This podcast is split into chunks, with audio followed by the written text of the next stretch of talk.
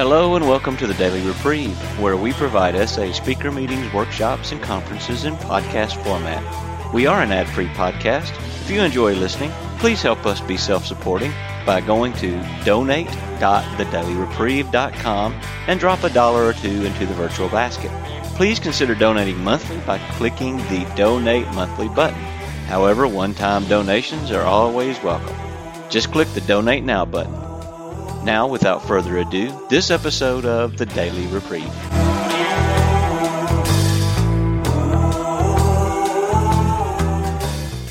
Ready to go. All right, welcome to uh, welcome to this session of uh, living, designed for living in the digital age. Um, I am Preston Davis, Preston D. Uh, there goes my anonymity. Uh, and I am a recovering sexaholic. Um, I will be facilitating the session, and I am joined by uh, my name. Your name just slipped. Uh, Joe Clerico. Joe C. There we go. Two anonymities broken. So Preston D and Joe C. There we go. Um, so each of us will show our, share our recovery on this topic, and when uh, and we will take time to answer questions that will that will be taken from the Ask It basket. Uh, if you wish to participate, write your question on a three by five card. I think Right they're down there on down there on the chair. Just throw them up here when, when you get that done. Uh, in the spirit of the, the fifth tradition to carry the message, this is a recorded session. Uh, the recording equipment will not be turned off during the session. We ask that you please silence all, your cell phones. Uh, and let us open with the serenity prayer. God, grant me the serenity to accept the things that I cannot change, the courage to change the things that I can, and the wisdom to know the difference. Will not mine be done? I always forget that part. I'll move on. All right. The SA purpose. Sexaholics Anonymous is a fellowship of men and women who share their experience, strength, and hope with each other that they may solve their common problem and help each other to recover. Uh, the only requirement for membership is a desire to stop lusting and to become sexually sober. There are no dues or fees for SA membership. We are self supporting through our own contributions. SA is not allied with any sect, denomination, politics, organization, or institution, does not wish to engage in any controversy, neither endorses nor opposes any causes. Our primary purpose is to stay sexually sober and to help others to achieve sexual sobriety. Uh, and at this time, we'll kind of start sharing. So, uh, as I said earlier, my name is Preston, and I am a recovering sex addict, sexaholic.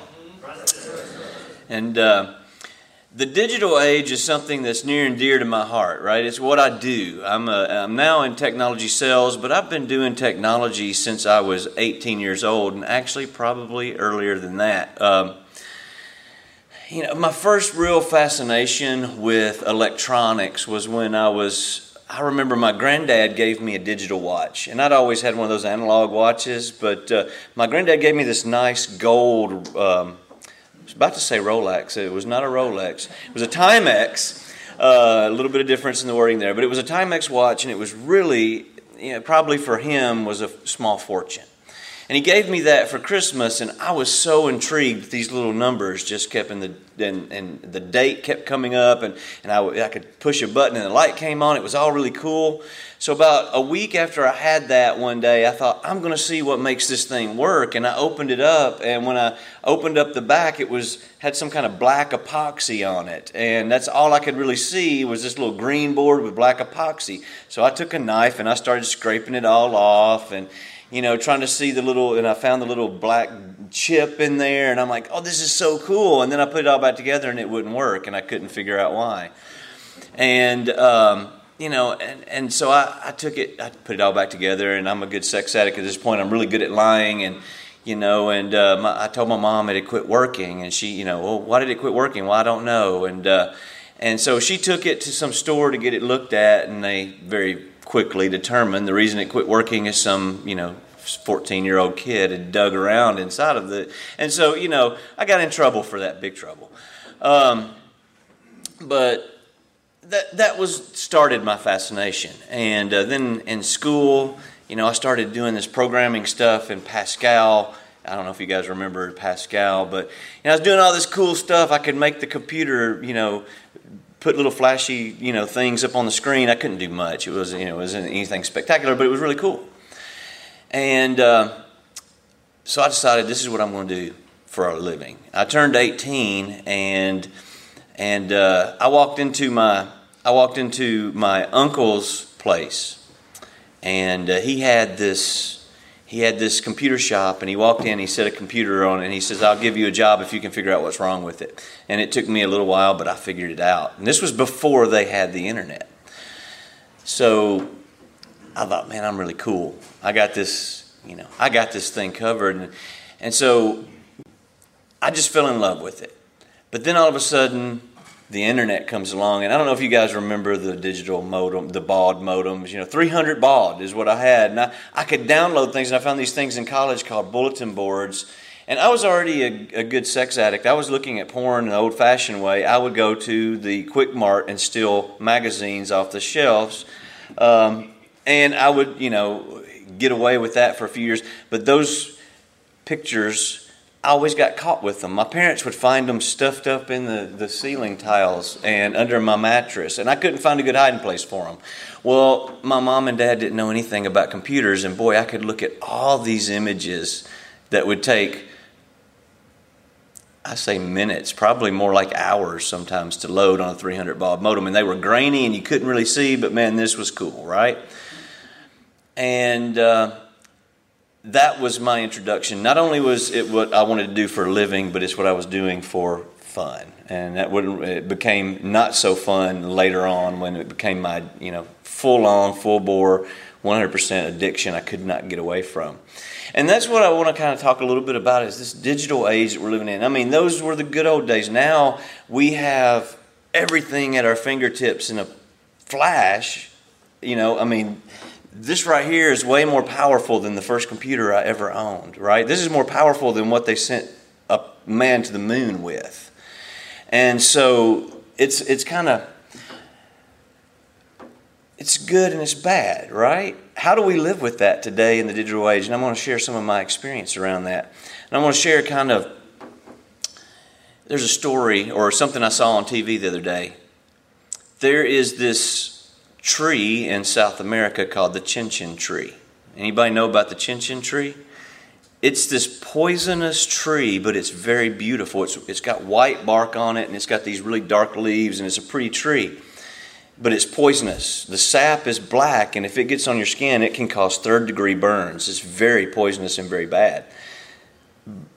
But always within just a few yards of this tree, there is another tree and it looks hideous. It's really red and it's really ugly and gnarly looking. But it is the antidote to the chin chin tree and it's called the chaca tree. And what I've learned is, is I've done some research. If there is a chin chin tree, there is always a chaca tree. And that's exactly what I am finding with technology today in my life and my recovery is that whatever it is, whether it be the computer, whether it be my iPhone, whether it be Facebook, whether it be LinkedIn, whether it be it is my it is my poison and it's also my cure in so many ways. Um, and I know uh, Joe and I were sharing our stories a little bit yesterday, and I know his story is is going to be around uh, the technologies he's used to kind of get uh, you know connected with people, and that's exactly what I'm finding in my recovery. Right, I've been sober for almost three years now, and I'm finding that it's the connections that I find through things like WhatsApp that keep me sober. It's the connections I find through. Uh, you know, LinkedIn that help me do my job today, and I don't have to click on a pretty girl's face on LinkedIn anymore. I can just kind of go by that. If I if I look at the intent, there's a point in the in the big book where Bill W talks about an alcoholic can go into a bar, and this is a big paraphrase. I don't quote me on this, but he can go into a bar if his motives are right, and it's the same thing with technology. I hear so many people in our fellowship that are so afraid of technology that we're missing out on a big part of recovery. And I'm missing out on a big part of recovery if I don't utilize some of the technologies that are out there. Now, I have technology today, with safety measures in place. All of my devices have some sort of software on there that protects and reports back to my sponsor, to at least three or four other people in the fellowship. And I even went as far. We talked about earlier this morning in one of my session in the session I was sharing earlier, going to any links. I reached out to my sponsor one day and I said, "Would it be a good idea to put my wife on my accountability software?" And he goes, "Sounds like a good idea to me. You won't talk about going to any links." she's seen some links sometimes that come across that she questions, and it was Sexaholics Anonymous website always triggers it, right?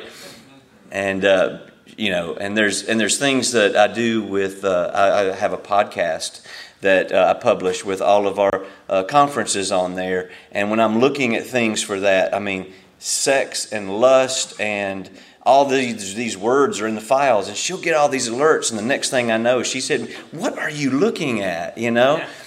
but but today for the first time in my life in 3 years I am able to hand my wife my phone with absolutely zero fear I remember there was a time about uh, about 2 years ago you know, even when I was about six months sober, I may have been looking at things that were a little bit iffy, right? And I would hand my phone to my wife, and she, you know, she would start to look at something, whether she didn't have her phone available or my screen's bigger or whatever.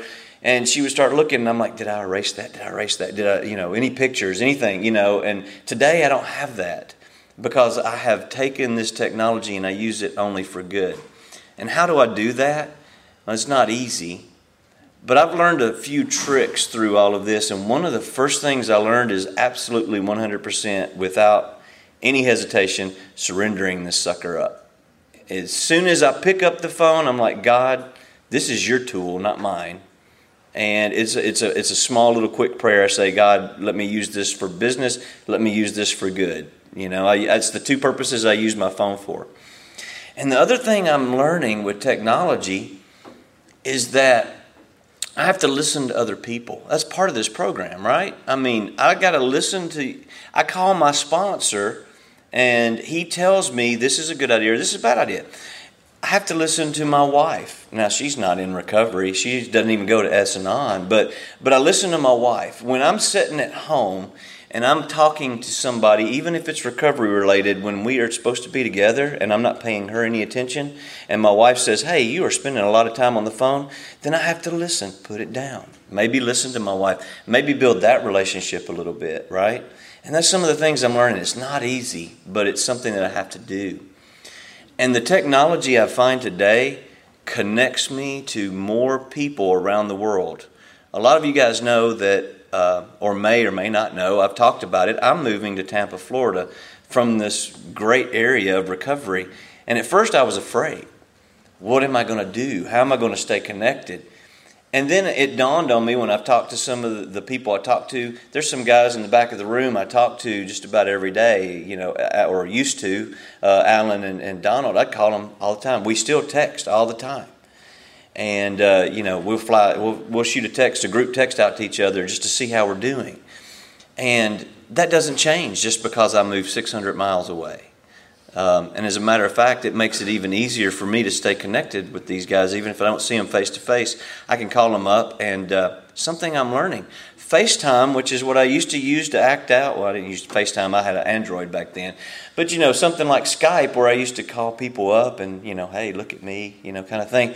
Now I can call up my wife or a recovery person and face to face talk to them, and that's even more connecting than even over the phone because then you get to see facial expressions and things. Using it for good you know, that thing that I used to that used to be my poison, my chin chin tree, is now my chaca tree. It's my antidote. It keeps me healthy and keeps me keeps me sober today. Um, something I've learned as well is that I've got to pick up this phone every day for recovery. Once again, like I said, when I pick it up, I pray and I say, "Let me use it for work. Let me use it for for recovery or for something good, right? Connection. The real connection with wife, friends, and the community of SA. And uh, my sponsor told me uh, when I first started working with him, call me every day. And I did for a long time. And if I don't call him every day now, he goes, he'll call me and say, What's up? You usually call. right? But that's the key picking up this phone and making at least one connection every day. And I've learned that sometimes I make 5, 10, 11, 12, 13, 14, you know, calls a day. And that's something about going to that, going to any length. I didn't really talk about it this morning, but going to any length is making those phone calls. Used to, when I first started recovery, I wouldn't use my technology to call the people. I would call them, go to voicemail, I'd hang up. They don't want to talk to me, and I wouldn't call anybody else. Today, I call, I leave a voicemail. Guess what? I call, I leave another voicemail. I call, and I've got people I bug all the time that, you know, there's one of my good friends in recovery.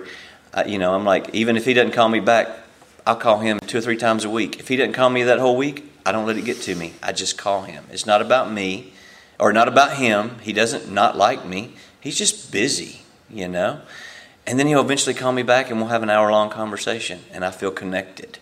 So for me, it's all about that connection with another human being. And um, there are so many tools nowadays out there that are available, and, and we at SA, or you know, there's people in the fellowship that are making even more tools available. The, like I said, the WhatsApp group, the phone meetings, are invaluable. Uh, our, our technology today is just amazing, and I'm sure there's even more things we can do that haven't been uh, uh, discovered yet. Um, but my thing is, is I've learned to I've learned to put balance in my phone and my computers and my technologies today, whereas before it was no balance. I spent, uh, you know, I've shared this. i would spend 45 minutes looking at porn, 10 minutes on phone, making phone calls to work to try to get some sales done, and then I'd spend another 45 minutes on, you know, look. And, and I use technology that way. Today, um, you know, I use 45 minutes to 50 minutes doing prospecting for work on my computer. You know, whether it's through LinkedIn, whether it's through email communication, whether, and what I'm finding is, as I'm doing that, I'm taking that recovery that I'm using the phone and, and emails and all this other stuff for into my work and I'm having connections with friend and friendships at work that I never had before. You know, people that I actually call and talk to and can be real inside and outside of work that I've never had before. This recovery thing, this technology, it's bringing all of my worlds together into one world, and it's phenomenal. Um, it's scary, and it's phenomenal. It, it just opens up this whole world, you know. And before, my world was all fantasy all based on some girl or some image, you know, or some chat room where I don't even know what's going on on the other end of it. And then you meet the person, and you're like, what was I thinking? It's too late. You go through it with it anyways, right? We were talking about that earlier. You know, I've done that. Oh, man, she's 250 pounds. Oh, well, I'm here. you know, and uh, her picture sure didn't look like she was 250 pounds. Uh, you know? But that's the really cool thing is today there's no fantasy and no fake behind it. When i communicate with people i know who they are and they know who i am. And i can be me and i don't have to hide who i am. Uh, now with my coworkers i don't just go say hey i'm a sex addict but they know if i'm having a bad day and i can say it in a good way and just say hey i'm struggling today. You know, don't necessarily have to say with what i'm just struggling I'll be a little distant for a minute, you know, and I'll pick up the phone, make a few phone calls, get on a phone meeting. I'll go to a real face to face meeting. I'll get on WhatsApp or one of my group texts and just say, hey, I'm struggling. And here's what I'm struggling with. And my day starts to get better. And that's where technology meets recovery. And it works if you work it. You got to work your recovery in the, in the, in the digital age, just as, you know, and, and I'm not a big fan of just going to the flip phones, although I don't think there's anything wrong with that. I'm not a big fan of that. We have technology today that can be very beneficial to everybody. Why not use it if you can if you can, you know, and surrender it, not control it, surrender it and use it. And uh, you know, it's not easy, and I haven't done it perfectly. I've had a lot of struggles. I've looked at gone to places and looked at things that I shouldn't have throughout, even though three years of sobriety, you know, there's been days that I've gone, oh, wait, no, I shouldn't be on that site, you know. But it's gotten way easier and way better. And man, the, the accountability software I use nowadays is, it doesn't let anything get by. And uh, I like that. I like having it, having it there, having my chaca tree right here, my antidote today. So, anyways, with that, I'm to let Joe come up and share. Thank you.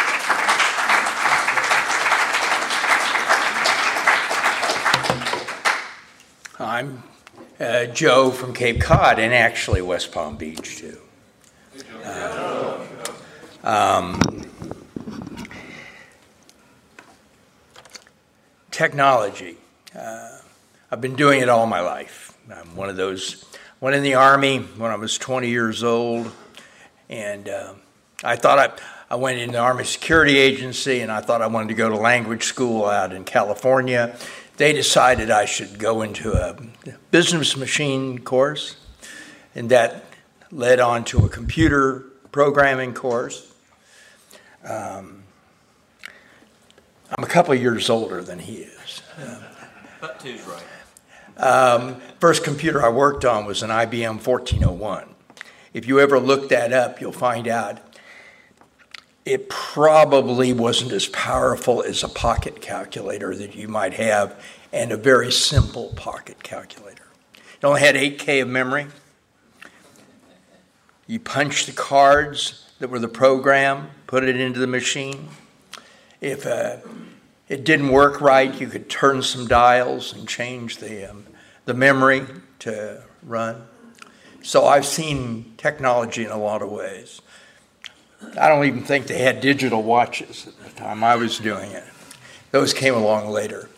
And I'm just one of those one out of 100,000 people that go into service that come out other than chronologically older. And it became my profession. I sort of slid into it. Um, and actually, doing that, you, God works in mysterious ways because I, um, I was a bright guy. Um, had a perfect home as far as I'm concerned. Great parents. Walked out the front door and didn't have any idea how to relate. Didn't know how to make friends. Uh, when I came to this program, I bet you not even as many friends as I have fingers on that hand. Now, in my iPhone, I've got probably three or four hundred people in the program that I've been in contact in one way or another. We'll talk a little more about that. Um, I, while I was in the service at Fort Devens in Massachusetts, fellow um, was working part time for a retailer called Zayre, long ago place. They were the precursor to TJ Maxx and TJX, and uh, he was leaving, and he said, You're interested in my part time job?" It was a buck seventy five an hour. I was making a dollar and a quarter at the post library part time, so sounded good to me. Um, that led me to go to a Christmas party that year, and I was circulating around in the IT group. And about midnight, I, as you know, at parties you move around. Uh, ended up at a table with a tall blonde woman that um, dated for three or four years and married, and uh, we were married for almost 50 years. Technology got me there. Um, workaholic, sexaholic, alcoholic, tobaccoholic, you name it. The only thing I didn't do was drugs, and I'm probably just because I didn't have access. Um, and I went a long time in, with all of that, and then I started. I got into a dark place, and I came into the program a lot later than probably most of you did. I'm sober since March 29th, 2012. I'm going on eight years. Yesterday at uh, the 115 breakout meeting, I was on a panel. That was my first face to face SA meeting ever. Now, think about that. It was technology that allowed me to find the program. It was technology that allowed me to have fellowship.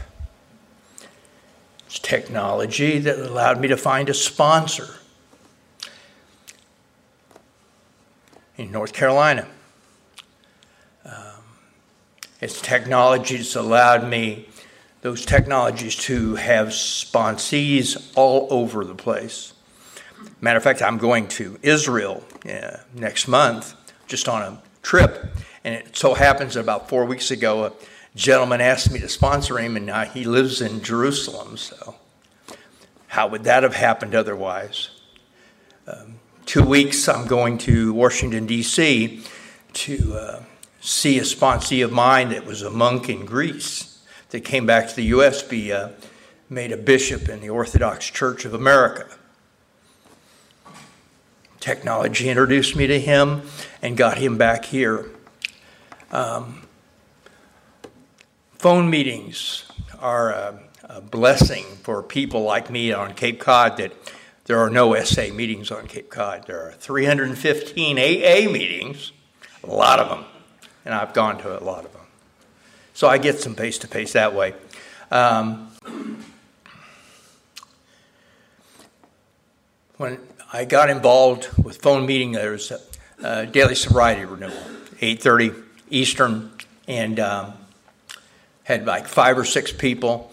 Uh, now it, it runs seven days a week, every week of the year, holidays included, and it uh, Monday through Friday probably has somewhere between 60 and 70 people on the call. We got so robust at it, we started up a four o'clock meeting. Uh, and that does about 25, 30 people Monday through Friday to catch another coast. There's a noon meeting that has tons of people on. Uh, about six weeks ago, we started up a WhatsApp group uh, that provides seven days a week, 24 hours a day, all the time um, availability for people to have fellowship. Um, uh, noon meeting started before us. They've got about 190 people um, involved in that at any given time. Not all of them are on, of course. We've got about 80 people now in less than six weeks. It, it, um, it reached its critical mass and now it's carrying on. To show you how it helps, um, I happened to look at the WhatsApp group for the noon meeting this morning and uh, a gentleman was really struggling. He it, put it out there, and he needed help, and anybody there, whatever. And a few minutes later, a gentleman responded and said, "Well, he was available from." Um, for three or four hours that morning Eastern Time, and he was in Moscow. Technology helping people anywhere, anytime, the geography notwithstanding. It's allowed the, the message to go forth a lot bigger. Um, it certainly has helped me. Um, I wouldn't be here today if it didn't exist. Um, last June, my wife died after about 26 days in the hospital. Very intense, very ugly for me. I had people all around the world I was texting with, emailing with, talking with, and that got me through. I had some family, of course, but I had a fellowship that existed because of technology. It's all there, it's all available to everybody, it's all free. Um, I also happen to be the virtual intergroup secretary, so I keep up a list of all the phone meetings and uh, voice over internet protocol meetings that are available on the SA website. So if you're if you're normally like some people I know have fellowship meetings where they live, but then they travel, they're in airports or they're driving. That's another supplement for them. Um, there are lots of tools available for recovery. But it's interesting how technology works. I, uh, like so many people, I use discretion about what I get involved with, and I always felt that uh, Facebook was a bad place for me to be. So, and I was on LinkedIn and I got off that because it was turning into something that was less than what its intention was. But here I am going on about eight years, and I've got now I'm traveling a bit. I want to be more connected to my family, so I thought I'd join. Facebook. So I went on, put in my stuff, and they say, Well, we have to look at things. God, God must be laughing because they rejected me. I guess it's not my time to get back on Facebook. I don't know why, but you know, whatever. Maybe it's my Italian sounding last name, I don't know. Um, do try out the other things. You're not, you're not restricted. When you're in a local area, you're subject to whoever's available in that area. Sometimes it's good. Uh, my wife was in AA for just short of 50 years of sobriety. And she'd come home distressed because a particular meeting had gone south and it wasn't doing anything for her. And she would say it's carrying the disease, not the recovery. And that sometimes happens. You don't have to be stuck. You can have a meeting anytime, anywhere in the virtual environment. Take advantage of it. Your recovery can work better. Thanks a lot.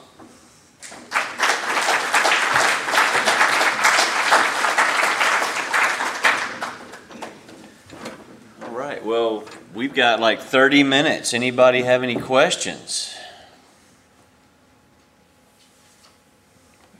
Got one way back there. Yeah, curious, uh, any recommendations for accountability software? Or just an example of what you're using? I can I can talk about mine. Do you have some? So, so I've used.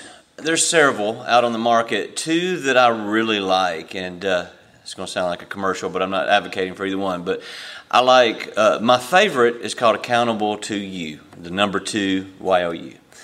And I like it because on an Android device, it absolutely uh, it encounters text. So if you are sexting, it will alert whoever is your accountability partners. It, if you install an app, it will tell your accountability partners what app you've installed, and it looks at all internet traffic. Period. I use Covenant Eyes now because uh, I was having some issues with my VPN software with my company and Accountable to You. So, you know, from a security standpoint, I had to go to Covenant Eyes. It works better uh, for my company, but yeah, Covenant Eyes works really well. It just doesn't have quite the robust uh, alerting engine from, a, doesn't text like my accountability partners. It will send them an email, but it doesn't text them. So, you know, I, I, like the texting capability of that one. So, for me, that's the software I like to use. Uh, there's a lot of others out there. Um, but those are the two that I've tried that I really, really liked. So I've tried quite a few others. So, yep. Yeah, with the putting the uh, with your wife as an accountability partner, you're not worried with um, getting involved in your program or working your program for you or something along those lines. Always. and yes. she will anyway. That is a good question. Absolutely. Yes. Um, so the question was, for those that couldn't hear it, so the um, uh, or the recording, I guess is the right way to put it. The question is, uh, with my wife being involved as my account, one of my accountability partners, am I worried about her being too involved in my recovery? Uh, at this point, I think the best way I described it was my life is I'm no longer living two lives. I have one life. So, is my wife? Can my wife get too involved in my recovery program? Probably. Has she? I don't think so. Um, and at the end of the day uh, we have been married now for, so I'm going to say almost 10 years. If my wife was listening, she would argue because she's very legalistic. So we are a little over a month away from 10 years. So uh, she would know the exact day, month, year, hour, but I don't. Um, but we've been married for that long, and for seven of those 10 years, I was acting out. So, you know, if she gets a little bit involved, I'll deal with that because she's earned the right to know what's going on in my life. I have after having put up with multiple affairs and all the things that I've done to her. So yeah, you know, absolutely, I will allow it, and uh, you know, we'll go from there until my sponsor tells me it's inappropriate. I will keep on going. So Joe, I'll let you share. Just wanted to add just what Preston said. I involved my wife in my addiction indirectly, whether I wanted to or not. So having her in, around when I'm sober isn't a bad thing. And oddly enough, when I got sober um, and started really communicating, I found out my wife was a lot smarter than I thought. Amen.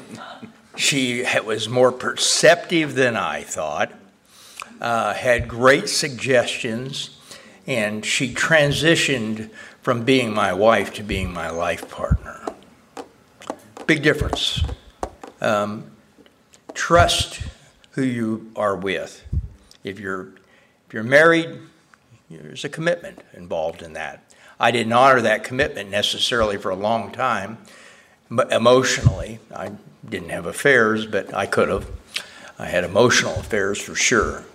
Um, last eight years of our marriage was great because I was dead honest.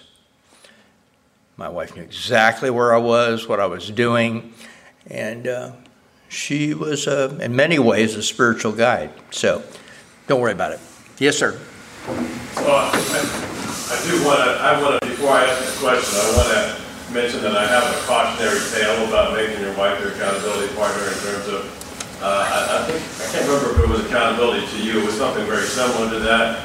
And it was, um, you know, early back in the rooms, and uh, I definitely did not have sobriety, um, but I was desperate to keep a relationship, so I made her my partner, and what I found was that not only did the software tell on me um, when I snuck and looked at porn, it sent her all the names, descriptive names of the porn files that I was looking at, and that didn't that didn't go well. So uh, I would just I would consider that if you're thinking about making your wife a party. I don't disagree with what you guys said.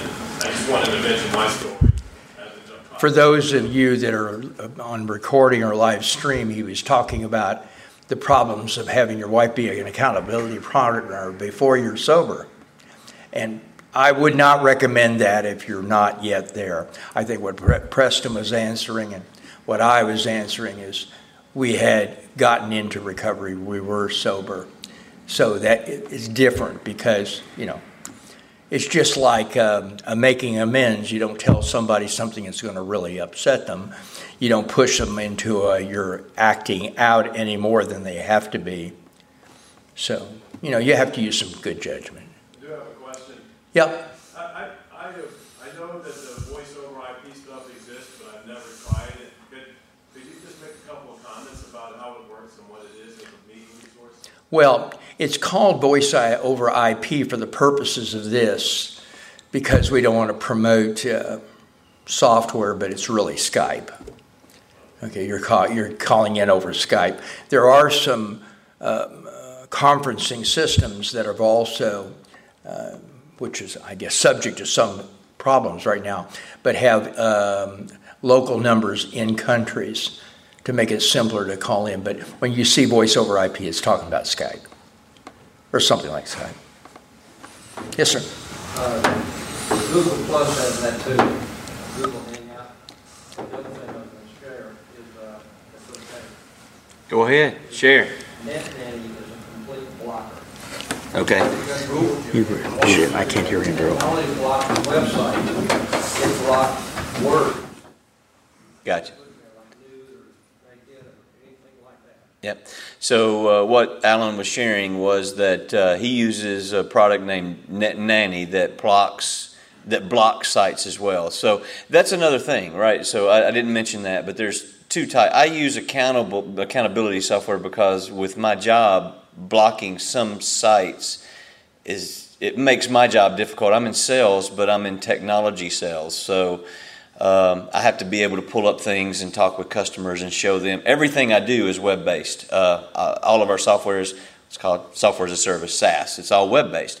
So if I'm if my software is blocking something I'm trying to show a customer, doesn't show well. So I have to be careful with that.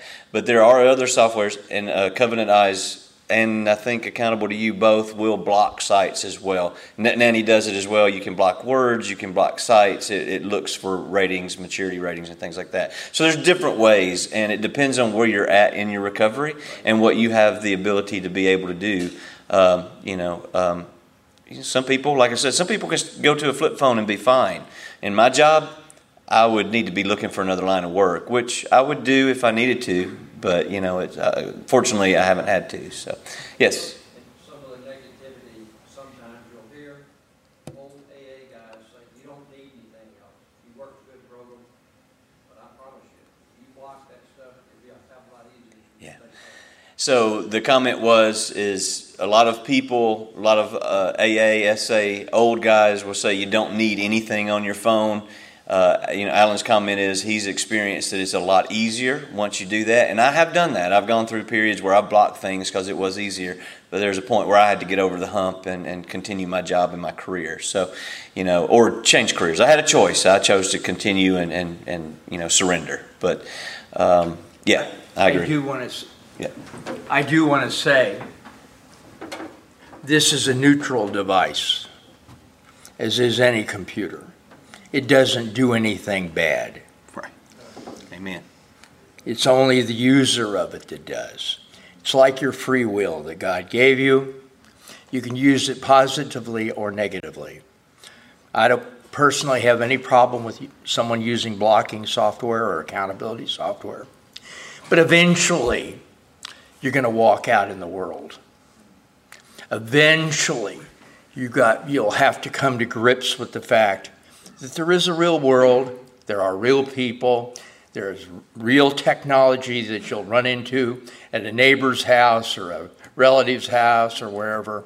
So it's good for a beginning, but I, I suggest to guys that I sponsor, you've got to grab, it's the steps that will get you comfortable with who you are.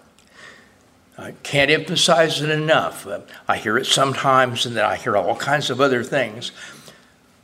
Uh, Dr. Bob Smith, in his last talk before he died, said, There is only one purpose to this program it's the steps. Meetings are support, talking to others are support. They're all important. But, great old line if all you do is go to meetings, you'll stay insane. You got to change you. And when you change you, you change the guy that's using this device or anything else. And then you'll become comfortable. Yeah.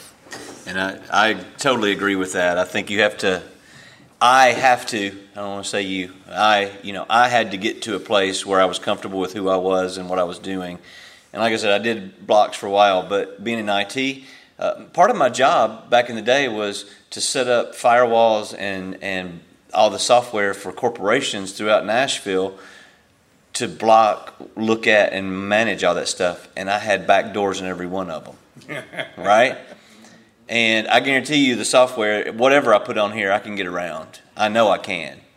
Uh, I had to surrender it at the end of the day, and, and eventually was able to, you know, not have. I still have some, but not nearly as strict as it used to be. So, and somebody was raising their hand back there. So, that the, the guy in the very back, he's been popping his hand up for a while. So. Can you describe a, uh, um, let's see, uh, accountability partner that does more damage than good, and then an accountability partner that is really helpful? So, can I describe an accountability partner that is that can do more harm than good, and one that's helpful? Right. Um, you know, and that's a good question. And I don't know that I have an answer for that because most of my accountability partners have all been people in the program, and even my wife, who, uh, you know, who uh, can arguably be dangerous with the knowledge if I was to act out. You know, fortunately, hasn't, seen anything or been detrimental. Now, it has, you know, it's been at times triggering for her to see something I may look up, but at the end of the day, it's it's it's been okay. Um, my accountability partners that are good are the ones that when they see something come across, uh, within sometimes a matter of seconds, they're picking up the phone and saying, Hey, Preston, I just saw you were looking at something. What's up? You know, not being judgmental or anything, just saying, Hey, are you okay? Um, you know, and, and those are the best. Uh, the ones that are detrimental to me are the ones that just don't care. And I've had a few of those that I wouldn't say don't care, but they just never called, never asked, you know. Um, you know, I want somebody that loves me enough, and most of the guys in this fellowship love us enough to call me up and say, What's up? So that's for me. Do you have anything to add to that, Jeff? I was just going to say, I, I tell guys who ask me, how do, you, how do you find a sponsor? I said, You find somebody that you think's got a program that you want find an accountability partner the same way. Mm-hmm. You're not hiring a friend. I, have said this before, but I tell almost every sponsee I have or anybody that's looking for a person to help them If you want a friend, get a dog. this is life or death. You want somebody that you know is going to help you. That's an accountability partner, a sponsor, a uh, recovery friend, because your life depends on it. Mm-hmm. Never forget that. People die with this disease, but before they die, they die spiritually. And maybe that's the worst kind of death. Amen. Now, we got another one back here. Uh, yeah, so kind of flipping that one on its head, you mentioned that you could always find a back door. What if, what if you are an accountability partner to somebody who um, is using the software so that they they don't go looking for stuff, but then they're commonly looking for stuff, and they don't want to talk to you about it. Like, you know, if you call up and say, "How's it going?" they say stuff like, "Oh yeah, I'm having a rough time," and then two weeks later, it's the same thing over and over again. Mm-hmm. you know, and, and so this goes along with being a sponsor, right? I've, I've done this. It's it's a hard balance. Um, uh, oh, I'm sorry. The question is, if you are an accountability partner with somebody that's struggling. So, you know, they'll look at it every couple of weeks or whatever, and you call them up and say, What's up? And then they just like, Oh, nothing. And, you know, it's a cycle over and over again. How, how you know, what, I guess the question would be, How do you handle that? What's the, you know, what's the best way? For me, it's kind of that, it's a, like Joe was saying, you don't want to be their friend, you want to be their accountability partner. But in the same aspect, there's there's always, I guess the best way to answer that is what's the loving way to handle it? They're not loving themselves if they continue to look at this over and over and over again as a broken record. So, you know, there's a point where you have to confront them and in a loving way, just like a sponsor, if you have a sponsor, think about how your sponsor may have confronted you. You know, that they'll listen for a while. Okay, my sponsor listens to me for a while, and then he says, uh, he says some words that I probably don't need to repeat, but it's like get up off your ass and do a step, whatever step he tells me to do, right? And there's other colorful words in there. I think I said the least colorful of them all that I could think of. Uh, one of my co, one of my, uh, one of my uh, brothers sponsors. Uh, he, his sponsors, my sponsor, shaking. He said, "Yeah," and uh, he he lets you know. And I don't not love him because he tells me in a hard way that I need to do some work, and it actually makes me love him more. So, uh, same thing, being an accountability partner, you just have to lovingly, forcefully, in a way, say you need to do something different. And yeah, there, oh, yeah. I just pass along to you what uh, was said in the big book. Um, if you're working with somebody and they don't want it and they refuse it and they're not listening and you can't help them. This sounds harsh, but move on. Hmm. Because you could be denying another person recovery by not sharing your experience, strength, and hope because you're fighting a fruitless battle. Maybe that person will wake up and come back to you or to someone else, but at the end of the day, it's a deadly disease, and we're, we're not there for, well, I'll help anybody till the end of time, but if they're not going to want to help themselves, I can't make anybody recover. I've sponsored a lot of guys. I've had some spectacular successes, some abysmal failures, people in between. I do it the same way all the time. So I'm kind of figuring it isn't me. You know, I'm just carrying the message. I've only got so many hours in the day to carry it. So, same thing with accountability. You know, and it's not bad to say that to someone if you're working with them. Hey, you're not doing it. If you're not going to work the program or you I'm not the right person for you, find someone else. I've never had to throw someone away, but I've had to bring their attention up a little bit. So. One more back there. So sometimes it seems like whenever we have this accountability partner um, software, it becomes a game. Our mind can't help, because we are addicts, it can't mm-hmm. help but say, in the back of your mind, even subconsciously, it seems like, what is a back door? Or how could I get around that? Any ideas on how to sort of stop letting yourself obsessed about that? Or is there ever a time it's better not to have accountability software because some of us can't handle that because we can't turn that part of our brain off? Right. So the question is, is maybe if you have some kind of blocking software, accountability software on your phone, and it becomes that game of us addicts play of where can I find a back door? How can I get around it? How can I install it without my people finding it? All these questions. Is it sometimes better to do without it? Now, that's something only you can answer for yourself. Um, for me, I played that game for years. I've played it with Facebook, I've played it with LinkedIn, I've played it with accountability software, not accountability software. At the end of the day, it came about exactly what I talked about that surrender, right? And it comes to working the steps with my sponsor, getting some sobriety under my belt, and now it's no longer a game for me. I have surrendered it completely. And if my sponsor tells me I need accountability software on there, which he has, and he's one of my accountability partners, you know, um, I do what he says, and it's a surrender. And uh, at least Covenant Eyes, the one I'm using now, it requires a code from him to uninstall it.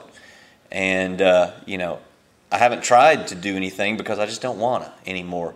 Uh, it, what Joe said, this is life or death for me today. So I choose life and I choose to just let it be on there. I choose not to have Facebook on my phone. Uh, actually, I don't even have LinkedIn. I only access it through my computer because if it's on my phone, it becomes too much. Uh, just I can play, right? I choose what goes on what device, and I'm very careful about that today because it becomes, you know, everything becomes a game for me. What can I spend time playing around with today? So, uh, does that answer your question? I think. And Joe, do you have anything to add to that? I'm just going to say, in the beginning, um, um, my park bench was my sofa in the family room, in the dark with the TV on, sh- shifting through the channels, looking for a hit. I had every cable channel imaginable. I got rid of them um, because I was not at a stage in the beginning where I could make good choices. Program, working the steps, I'm able to make choices now. I don't have to watch crap on television. There's crap everywhere. Uh, I can make my own choices now. And, uh, it's okay. I don't even have to watch TV if I don't feel like it. That wasn't an option for me before. Um, the program and working the steps, in my perception of my life, has given me back the ability to make choice. So, in the beginning, if you're not there, use something that helps you. I'm not saying you ever stop, but ultimately, if you've really inculcated yourself into the program and the step you really practice what the steps tell you, like step 12, I hear people constantly say that's all about helping another person get sober. Read it closely. 40% of it is that. The other 60% of it is about putting those steps into every facet of your life. It changes who you are. It's changed me. I'm, I'm sure on the outside I, I look the same, maybe eight years older, but I'm not the same person on the inside. It really works. All right. So we got just a minute more. I saw Bucky raise his hand a second. Yeah, uh, Preston, just WhatsApp, tell a little bit more about that. Are those, uh, those uh, links on the, on the website, on the SA website? or- So- More. So, so yeah, WhatsApp. There's a there's an app that you can download called Wha- uh, download called WhatsApp. It's uh, basically a chat based app that's encrypted, um, and Six, it's very highly. yeah, very highly encrypted. And uh, we have rooms set up. Um, I think you most of them you have to be invited to. Yes. Uh, so you have to find the one people. I have, there are two of us that are the gatekeepers. Right. So we And- make sure it's somebody that wants recovery, that wants to be, that should be there, and then they're given access, and then they're, it's So what's the process? So What's usually, the process? yeah. What, it depends on which one you're talking about. In the case of the one we run on the, uh, the 8:30 or 4 PM DSR, um, we have an email address, my morning DSR at gmail.com. You can send an email there and ask to be done. Um, You can send a text message to me making that request, and within 24 hours, you'll be uh, authorized on. Matter of fact, since I've been here, I've put up five different people on it because they heard one of about. Joe, if they send an email, they need to include their phone number, is that correct? Correct. That is correct, yes, because that's the, that's the access point. Um, It would also be good if uh, you downloaded WhatsApp and established yourself before. It just makes it cleaner coming in. But you'll still get a link uh, that'll be uh, texted to you. And that way you can get in. The noon meeting has their own process of phone meetings. I'm sure there are other ones. You have some that you've mentioned to me, but they're all restricted by some gatekeeper. You just can't go onto them. You just, Right. and you can also do video on them, and you can also call. And if you're in a another country, particularly where the phone service isn't that good, it's probably the most stable way to make a phone call there is. Um, I know it was in South Africa where I was in October. So Yeah, and usually if you can get on one of the WhatsApp groups, you can eventually get, hit all of them. You'll get, you can ask somebody to, hey, I, I want to join the SA Geek Camp. Okay, they'll join you. So it, it, it becomes a, this prolific thing that you get joined in. So it's just a matter of finding it and getting joined in. So uh, let's see, what do we got? We got just a couple more and minutes. We have a few openings left at the 8:30 meeting. Yeah. So, there you go. So we're going to have to. I saw some more hands, but uh, so we're going to have to wrap up because we're about at time. But got about uh, two more minutes. About two more minutes. So I don't remember who I saw Gentleman right raise first. So go ahead. Yeah. Yeah. Yeah, I just want to ask, is there a good stage where you would recommend cutting back completely? While you're like, when a plane takes off, usually, they're not, the stewardess isn't going around with a cart, you know, giving Right. drinks. Right. So is there a time in the beginning that you would recommend, like, I have a year sobriety, but lately, in the last, like, month ago or so, I was really, like, even using Google Maps to get to places. Not pornography, but not clean, not so clean, you know? And I just feel like, is there a time that you recommend where you just should say, you know, maybe use your wife's email or something and just black out everything? So the question is: Is is there a time that you would recommend uh, during your recovery where you black it out versus just block everything, or you know, really restrict it, and then maybe at other times open it up? Absolutely. Yeah. Yeah.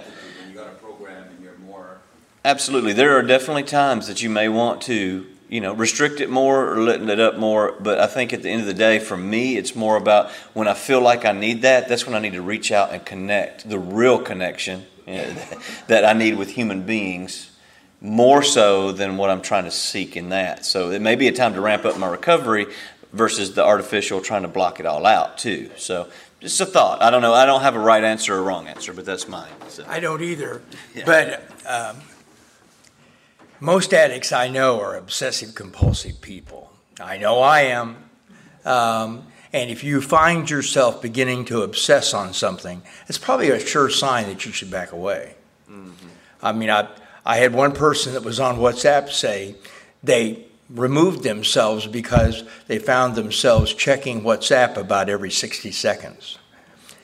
So they became obsessive about it. Maybe later they'll be fine with it. Uh, you can do the same thing with anything. That's part of what you gain back in recovery is the ability to make choices. Make them. It's okay.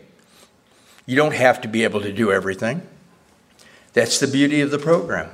You can do the things that you need to do that further your life and create peace. I never had peace until eight years ago. Amen.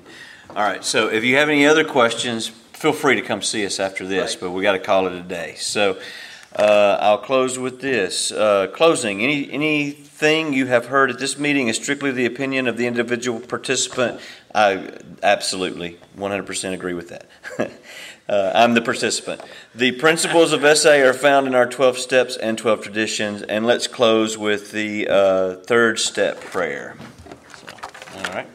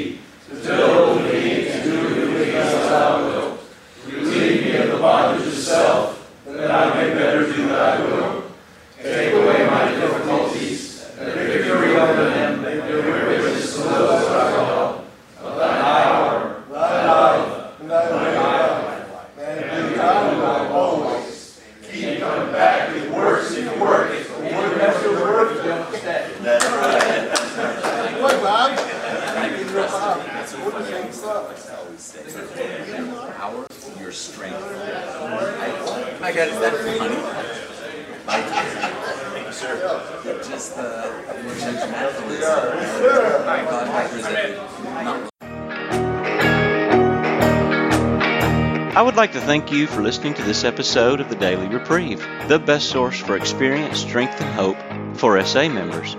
Please subscribe to this podcast to be alerted of new episodes. Please show your support by donating to the Daily Reprieve by going to donate.thedailyreprieve.com and choosing either monthly donations or a one time donation by clicking Donate Now. Thank you for listening and stay tuned for the next episode of The Daily Reprieve.